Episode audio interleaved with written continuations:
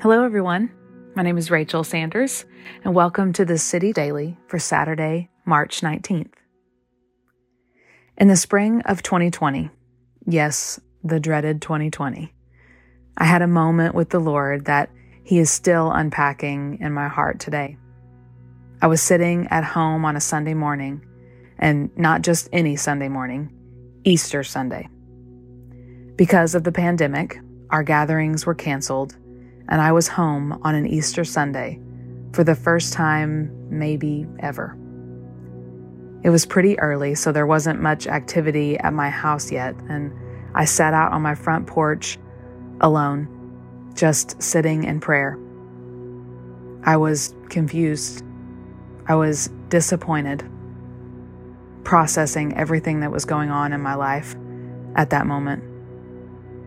And in that moment, my attention was all of a sudden taken by a tree that set across the street from my house. The blooms on the tree were bright pink. They were full and beautiful and bright. I had never noticed before, and now it was all I could see. It jumped out at me like never before. I felt like it was glowing. I just sat and stared.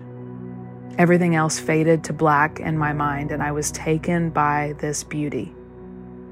And in that moment, I felt the Lord loudly and clearly give me this simple word I want to give you the joy of noticing. The joy of noticing. What we turn our minds to is a key to our lives. As Mary Oliver says, attention leads to devotion. Worship and joy start with the capacity to turn our mind's attention toward the God who is always with us.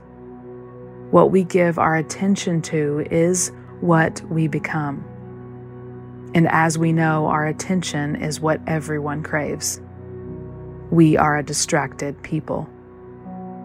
John Ortberg has this to say he says, For many of us, the great danger is not that we will renounce our faith, it is that we will become so distracted and rushed and preoccupied that we will settle for a mediocre version of it.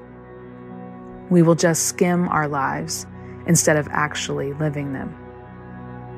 Let's pause for just a moment and reflect and take inventory of our lives when it comes to our attention in a normal day or normal week, I want you to think of all the things that are after your attention good things and bad things. Now, I want you to answer this question What are some of the ways that you, as Ortberg said, skim your life instead of actually living it?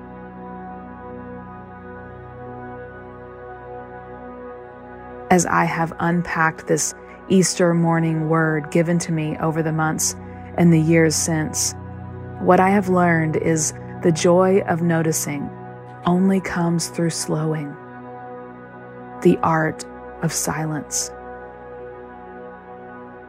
The examen prayer from St. Ignatius, also sometimes called the awareness prayer, is one way of going deeper one way of pulling our attention and awareness to God each day.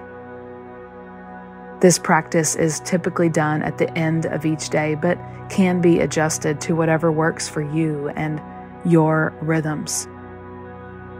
So let's walk through this practice together.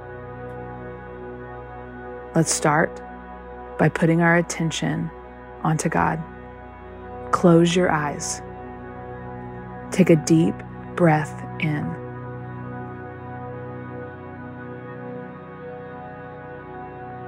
Step one is become aware of God's presence. A good way to go about this is to settle in and become present to your present moment. Focusing on your breath is a good way to do that the inhale and the exhale. God is all around, as close as your breath.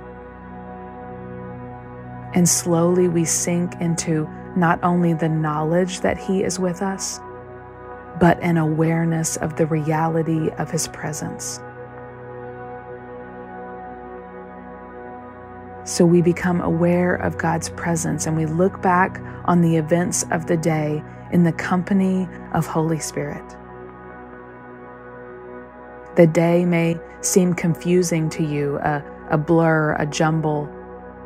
Ask God to bring clarity and understanding as you sit in His presence and reflect on the day. Step two is Review the day with gratitude.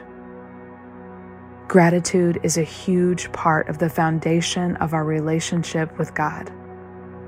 Walk through your day in the presence of God and note its joys and delights. Focus on the day's gifts. Look at the work you did, the people you interacted with, what did you receive from these people? What did you give them? Pay attention to the small things the food you ate, the sights you saw, and other seemingly small pleasures. God is in the details. And this, this is really where the joy of noticing lives its best life in gratitude.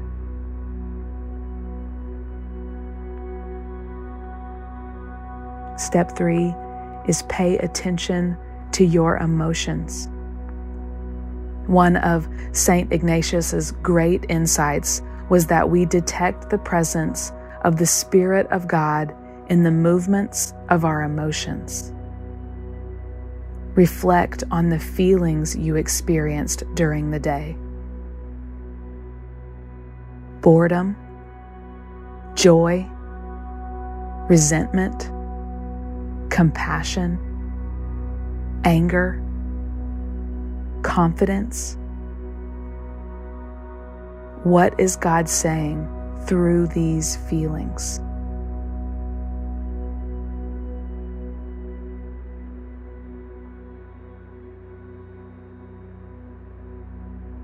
Step four choose one feature of the day and pray from it.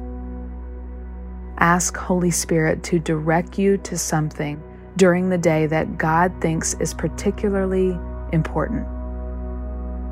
It may involve a feeling, positive or negative.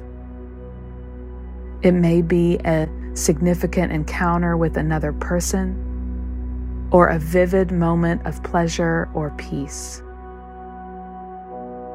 Or it may be something that seems rather insignificant. Look at it, pray about it. Allow the prayer to arise spontaneously from your heart, whether intercession, praise, repentance, or gratitude.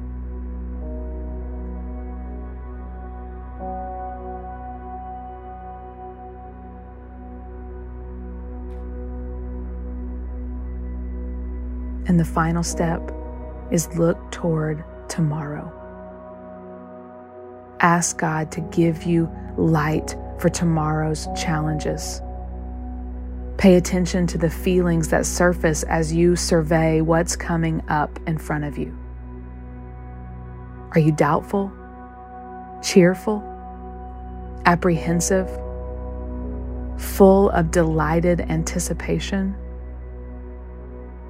Allow these feelings to turn into prayer. Seek God's guidance. Ask Him for help and understanding. Pray for hope.